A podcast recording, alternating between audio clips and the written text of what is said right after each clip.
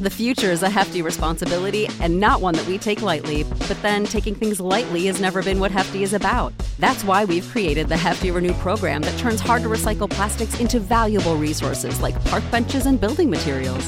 To participate, simply fill up an orange Hefty Renew bag with accepted items, tie it up, and drop it in with your regular recycling. That's it, it's that easy. It's time to rethink recycling with Renew.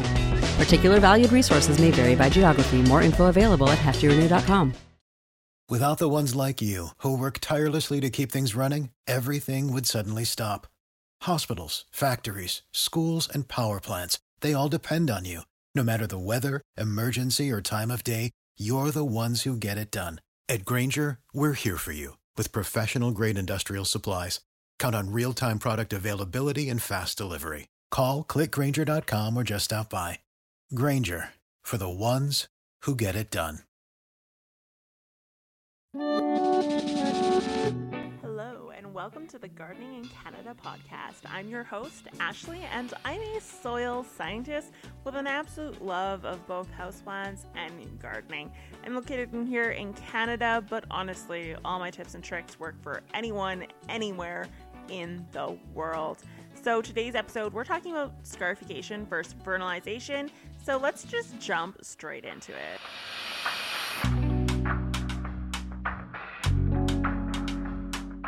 Hello, hello, my beautiful plant people. How are you guys doing today? If you're new here, my name is Ashley and I'm the host of Gardening in Canada. You can literally find the platform everywhere YouTube, Instagram, Facebook, TikTok, and at www.gardeningincanada.net. So, if you are into planners or you want some planner gear, you want to support the podcast, go check out Amazon and or Etsy. I'll leave the links in the show notes, but nonetheless, there is a planner, there's a houseplant planner, and there's a garden planner. Go grab that. They are undated, so it doesn't matter when you grab them. They'll work for this year, next year, 2 years from now. I made it convenient because I'm also forgetful when it comes to using actual planners. Both books are different, they have different information in them. So I'm sorry about that. Completely my fault. Absent mindedly put them together. And then I thought, oh, the gardeners probably would have liked this information. Oh, the houseplant people probably would have liked this information. So unfortunately, that's the way it is this year. But next year, I will update and combo them together. So, today's podcast, we're talking about scarification and vernalization. This was a question that was asked by someone over on Instagram. And quite honestly, it's a great question because there is a ton of misinformation or confusion around these topics. So, I want to look at each one separately and when to apply them.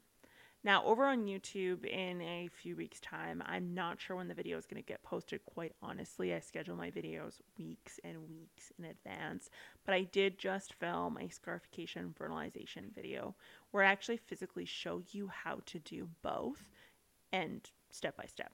So, if the podcast verbally isn't enough for you, go check out the blog post that will be posted in regards to this concept and or the YouTube video. Uh, again, Gardening in Canada, just look it up on YouTube or hit up gardeningcanada.net. So, with the scarification and vernalization, they're kind of the same thing. Vernalization is a little bit different. It applies not only just to the seed, but also to the plant itself. So, when I say that, I mean that the plant can also be vernalized. And when a plant is vernalized, it simply is a decrease in temperature that causes a a reaction of, oh no, I need to reproduce. So when this happens and the temperatures do decrease, vernalization takes place. The plant panics and it thinks, I need to spread seed. And so therefore, the flowers close up and pods set in and seeds begin to develop. So vernalization can be used for both seeds, but also for plants. So vernalization, I want you to think of as something that's taking place right now outside. It's really cold here in Canada, obviously. I think it's you know polar vortex time, so we're in and out of incredibly cold temperatures that then warm up simultaneously, like two days later, and give you a massive migraine. I digress.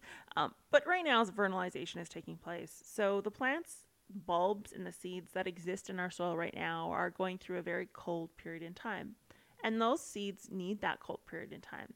they need to be put in a position where they're cold for XYZ number of months. Without that cold treatment, that vernalization, the plant doesn't actually know when to start sprouting again. So, vernalization for seeds is simply a change in temperature that then causes a reaction to germinate. So, with a majority of seeds here in Canada, we have vernalization of cold. So, the cold temperature is what causes the tulip bulbs to warm up in the spring. Without that cold snap, the tulip never knows to wake up. So, people in California, for example, can't grow plants that grow in zone 3 or zone 4 or zone 5 on the Canadian scale or on the USDA side as well. So, they're unable to grow those because they can't vernalize them. So, it's so funny we're having this discussion because out in California, those lucky gardeners there have to stick their tulip bulbs or their tiger lily bulbs in the freezer. so, you think you have a nightmare having to put heat mats out. Those guys, they've got freezers over in their end. So, just to put that into perspective. Now, the other side of vernalization or the the opposite side of vernalization would be scarification and, and we'll talk about that a little bit later here. But ultimately, vernalization is a cold snap or a cold period. And so some manufacturers, depending on your seed company or, or their instructions, they may not ever tell you to vernalize. And quite honestly, in fact, it's very rare that they will ask you to vernalize. And this is because they've done the vernalization for you. Now, if you've read online that the seed variety you have or the bulb variety you have does require vernalization, and so you're worried as to whether or not the manufacturer did it or they did it right or whatever the case is, you can re-vernalize, you can refreeze or recool that plant. You just obviously have to follow the parameters or the requirements that plant has to survive. But ultimately, if you choose to vernalize on your own, it's not going to hurt the plant. Is bottom line. It's not going to hurt hurt the seed. It's not going to hurt the plant. You're not going to get better results, but you're not going to harm anything. So it's something you can do, but a lot of the times, if the manufacturer of the bulb or the company of the bulb or the seed doesn't tell you to do it on the seed packet, it's likely they've already done it for you, and therefore you can just skip that step altogether. Now, scarification, that's a different story, guys. When it comes to scarification, I find that there are manufacturers out there that will require you to do some level of scarification. Save big on brunch for mom, all in the Kroger app. Get 16 ounce packs of flavorful Angus 90% lean ground sirloin for $4.99 each with a digital coupon. Then buy two get two free on 12 packs of delicious Coca Cola, Pepsi, or 7UP, all with your card. Shop these deals at your local Kroger today or tap the screen now to download the Kroger app to save big today. Kroger, fresh for everyone. Prices and product availability subject to change. Restrictions apply. See site for details. So, what is scarification?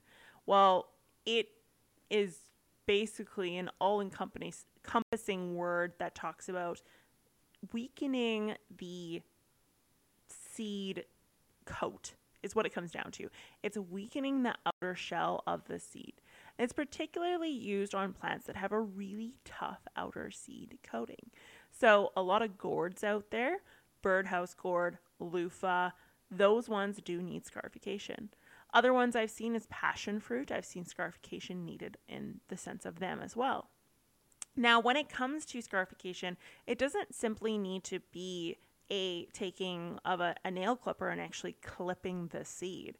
It could be scratching, it could be simply banging the seeds together. In the case of peas, that's what we do. We just bang the seeds together and open up the outer shell because that is another one that needs scarification. Now, those ones they usually do for you again at the manufacturers. Nonetheless, it's something that needs to be done. And the other options could be uh, something like soaking in cold water or placing in water and putting it in the fridge.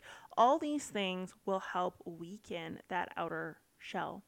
In a lot of cases, chemicals need to be used, and these ones are most definitely done by the manufacturer. No manufacturer is going to ask you to have to go buy chemical just to get a seed to germinate. That's just not a thing. But it is something that is done on their end. And this is really, really common. Like, what is, probably thinking, well, what's the purpose of this? It's not like Mother Nature has toenail clippers uh, on her belt and she's going around snipping all the seeds or whatever the case is and you're right, she's not. But what it comes down to is the seed needs a way to stay not germinated, not growing until conditions are right. So, what tells the seed that conditions are right? Well, it could be anything from being away from the mother plant, or in the case of vernalization, a warming up of the outdoors, whatever the case is. And with scarification, it generally is a sign that it has been moved, meaning it has been moved away from the mother plant, it has been moved away from its community, and it's been done or it's been moved away through the process of digestion or being eaten by a critter of some sort. So, with passion fruit seeds, for example, something or some someone eats the passion fruit seed, they obviously go to the washroom, and then those seeds have scarification from the actual stomach acid, which would be that chemical that we now do that Mother Nature used to do for us. It's a great example. Uh, another one is avocados. I mean, if you didn't know, avocados only exist because of the giant sloth who used to eat them and then whole and then have the back end come out the back end. And the reason it came out the back end and was able to germinate is because it went through the digestive process. Other ways that the plants can do it or they know they've been moved is because they've been stepped on and cracked open. Or in the case of pine cones and conifer trees, we end up with a scenario where we need really, really high heat. Uh, such as a fire or really intense sun, in order to scarify or weaken that seed or the, the outer coating of the seed enough to allow for germination to happen. So these are really natural processes that need to take place. And the manufacturer is going to tell you the best way to get that seed going.